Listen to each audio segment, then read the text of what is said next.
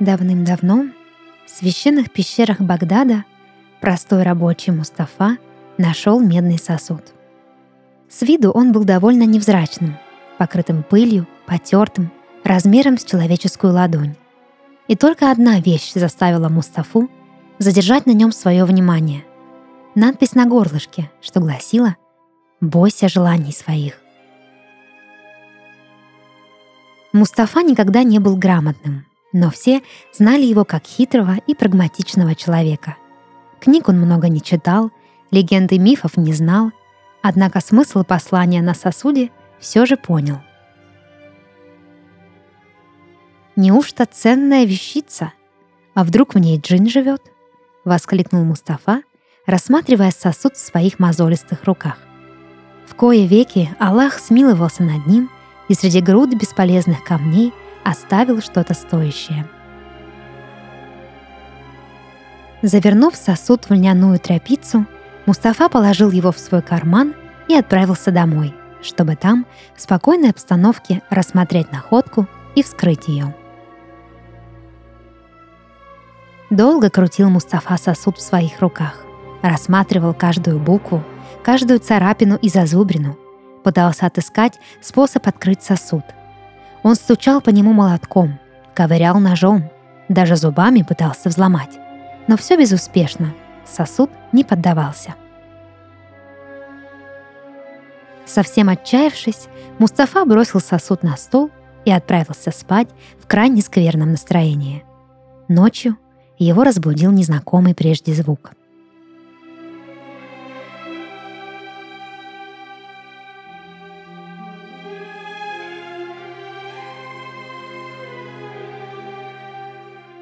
Долго стоял Мустафа в недоумении над своим столом и смотрел, как медный сосуд прыгает и пляшет среди бумаг и чернил. Казалось Мустафе, что внутрь сосуда залетел шмель или овод, а теперь в истерике бьется о медные стенки и пытается вылезти наружу. Когда танец сосуда прекратился, Мустафа взял его в руки и поднес к своим губам. «Откройся!» – прошептал он и о чудо! Сосуд засиял, как звезда, что горит на востоке, освещая путь караванам. Плотная крышка вмиг слетела с него и отпрыгнула в сторону, а из тонкого горлышка заструился серебряный дым. Пока Мустафа с удивлением глядел по сторонам, дым заполнил всю комнату, да так, что ничего было не видать. Даже рук своих не мог разглядеть Мустафа. Его окружило облако, светящаяся и пахнущая мирой. Пытаясь нащупать себе путь, Мустафа врезался в стол и сильно ушиб ногу. От боли он закричал, испугался и упал на пол. В этот момент серебряное облако заговорило с ним.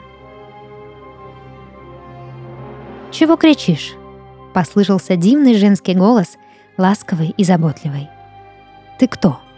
Покажись!» — грозно закричал Мустафа. «Ладно, ладно, только обещай не кричать больше», — просил голос. «Обещаю», — фыркнул Мустафа. После его слов дым в комнате рассеялся, и взору Мустафы явилась незнакомка. До того красивая, что от удивления Мустафа раскрыл рот и выпучил глаза. Девушка сидела перед ним на столе, положив ногу на ногу. Она была одета в золотое платье с широкими разрезами на бедрах, что обнажали ее длинные ноги. Кожа ее была сиреневой и переливалась блеском тысячи драгоценных камней. Большие черные глаза, обрамленные полоской туши, смотрели на Мустафу с иронией, а мягкие позолоченные губы расплывались в улыбке. «Ты кто такая?» — спросил Мустафа, наконец придя в себя от шока. «Я Джин. Ты разве не меня ждешь?» — ответила красотка с насмешкой. «Никого я не ждал. Джинов не существует», — ответил Мустафа с подозрением. «Вот еще. А как же твои слова там, в пещере? Мол, наконец-то что-то стоящее, может быть, там джин, бла-бла-бла», — продолжала настаивать девушка. «Мало ли, что я там сказал. Никого я не звал», —— говорил Мустафа и сам же не верил своим словам. «Хм, «Ну что ж, тогда не смею докучать тебе более. Бывай», — сказала девушка и ловко спрыгнула со стола, собираясь уйти. Тут Мустафа очнулся и осознал, что удача может ускользнуть из его рук навсегда. И все потому, что он сам себе противоречит. «Подожди», — окликнул красавицу Мустафа. «А, то-то же», — рассмеялась она. «Так ты что, правда, что ли, Джин?» — спросил Мустафа. «Конечно, правда. Взгляни на меня. Разве обычные люди могут выглядеть так сногсшибательно? Да еще и вылезти из склянки». Девушка была явно оскорблена таким недоверием Мустафы, поэтому решила пошутить над ним еще немного. Кто угодно, увидев Джина, сразу же кинулся бы к нему со своими желаниями. А ты? Тьфу! Она махнула рукой на Мустафу и повернулась к нему спиной, изображая обиду. «Ладно, ладно, прости меня. Я, безусловно, очень рад, что ты явилась ко мне. О, великая Джин, красавица!»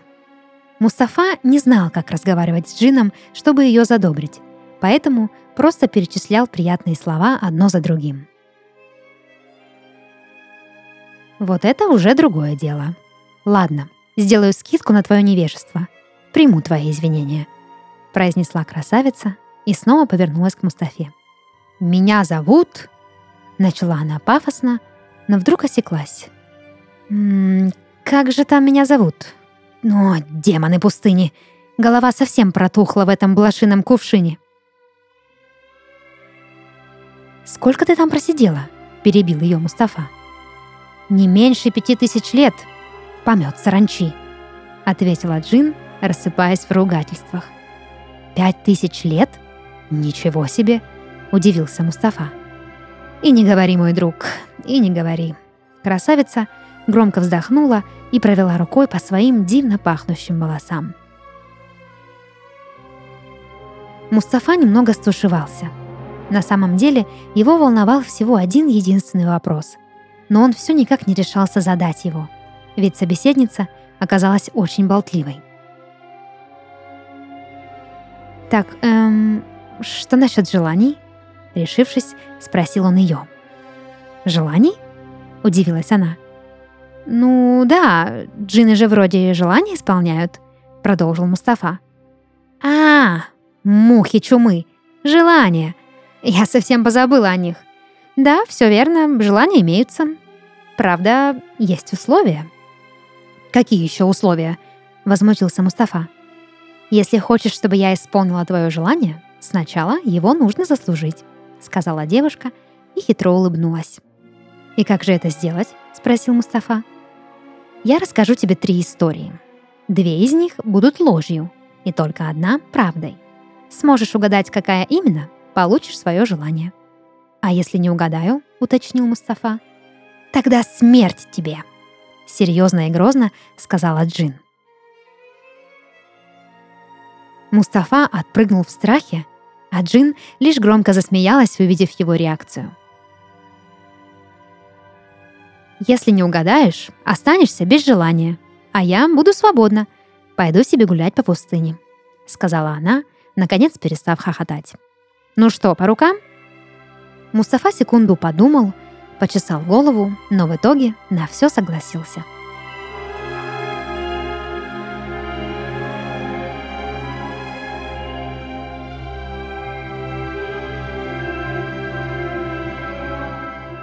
Однажды, очень-очень давно, путник пересекал пустыню.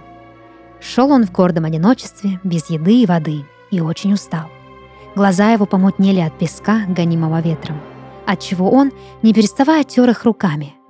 Тер так часто, что скоро выступила у него на лице свежая кровь, да застелила ему зеницы багровым полотном. Потеряв зрение, путник испугался, пал на землю и стал молиться Аллаху, чтобы тот пощадил его и снова позволил видеть белый свет, свою жену и детей, дочитать священное писание. Пока молился он, небеса разверзлись, и Аллах сказал путнику, «Я подарю тебе возможность видеть то, что недоступно другим. но взамен ты посвятишь свою жизнь служению людям, что верят в меня».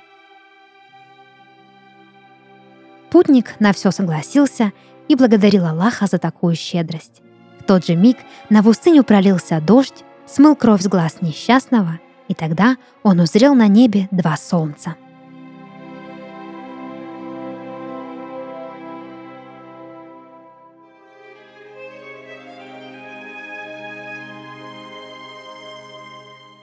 Как-то раз ночью мудрый старец прогуливался вдоль реки и увидел женщину, что сидела у воды и горько плакала. Наверное, у нее случилось что-то недоброе, раз она так горько плачет в столь поздний час. Так подумал старец и подошел к женщине ближе. «Добрый вечер», — сказал он тихо. «Здравствуйте», — ответила женщина, вытирая слезы. «Простите, что беспокою, но я уже так стар и немощен. Помогите мне спуститься к воде, чтобы я мог омыть ноги. Долгая дорога утомила меня, и теперь стопы мои потрескались и болят». Женщина легонько улыбнулась, взяла старца за руку и провела его к воде.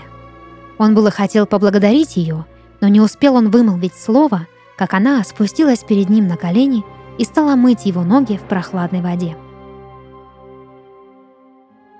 Самоотверженность и забота женщины поразила старца. И тогда он молвил.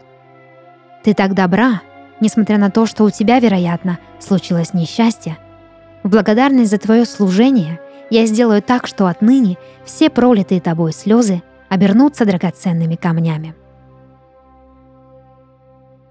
Девушка округлила глаза от удивления. Оказалось, старец был чудотворцем, и в тот же миг вода в реке засверкала огнями драгоценных камней.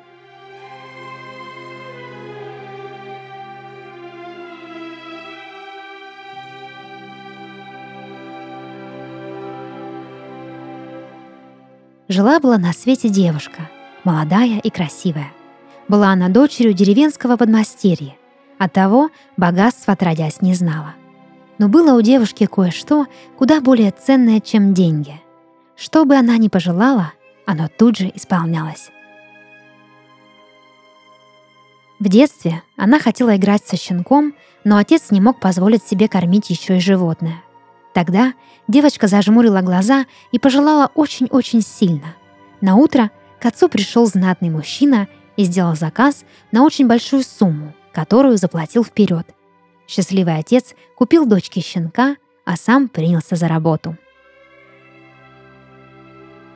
В другой раз, будучи уже повзрослее, захотелось ей хоть раз примерить расшитого золотом платье, но такие стоили очень дорого.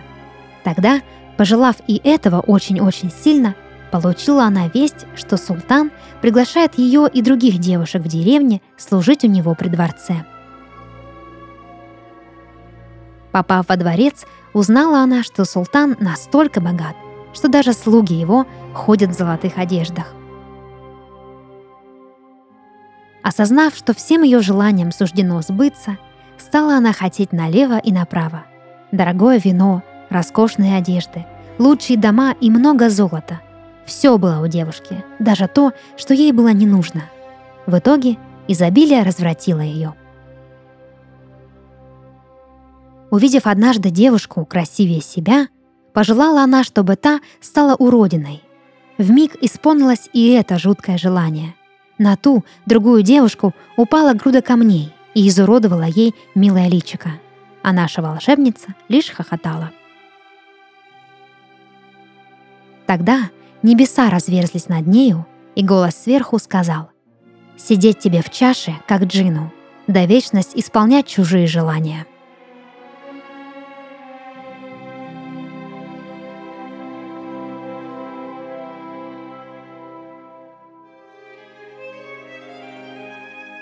Мустафа внимательно слушал истории Джина и каждую обдумывал. Когда красавица закончила говорить, ответ был очевиден ему. «Правда, третья история», — молвил он. «Ты уверен?» — переспросила она его. «Не может человек увидеть два солнца, ведь солнце только одно, а слезы не могут обернуться драгоценными камнями, ведь они лишь растворятся в воде. А вот третья история явно про тебя, Джин. рассуждал Мустафа вслух. Девушка лукаво улыбнулась и сказала, «Ну что ж, пусть будет по-твоему. Раскусил ты меня. Загадывай желание». Тут Мустафа воспрял духом и, не раздумывая, сказал, «Хочу, чтобы все мои желания исполнялись». «Ты что, соль последней истории не уловил?» — прервала его Джин. «Загадай что-нибудь человеческое. Денег много, жену красивую, шейхом стать. Почему же люди такие алчные? Хотят иметь все и сразу. Ты мне зубы не заговаривай. Обещала исполнить желание, исполняй. Возразил ей Мустафа, да так дерзко, что девушка не решилась ему перечить. Что ж, будь по-твоему. Закрыв глаза, она стала читать заклинания. Комната снова наполнилась серебряным дымом. Вот только в этот раз стены ее грохотали, а мебель плясала по полу. Когда дым рассеялся, Мустафа больше не видел Джина. Поначалу он решил, что, исполнив его желание, она просто ушла. Тогда он принялся думать, чего бы такого загадать. Вдруг откуда-то сверху раздался оглушительно громкий голос. «Бойся желаний своих, Мустафа», — сказала красавица и звонко засмеялась. Мустафа посмотрел наверх и увидел огромный черный глаз, что заглядывал в тонкое горло медного сосуда. «Кстати, я вспомнила, как меня зовут. Манат, богиня судьбы и возмездия. К вашим услугам».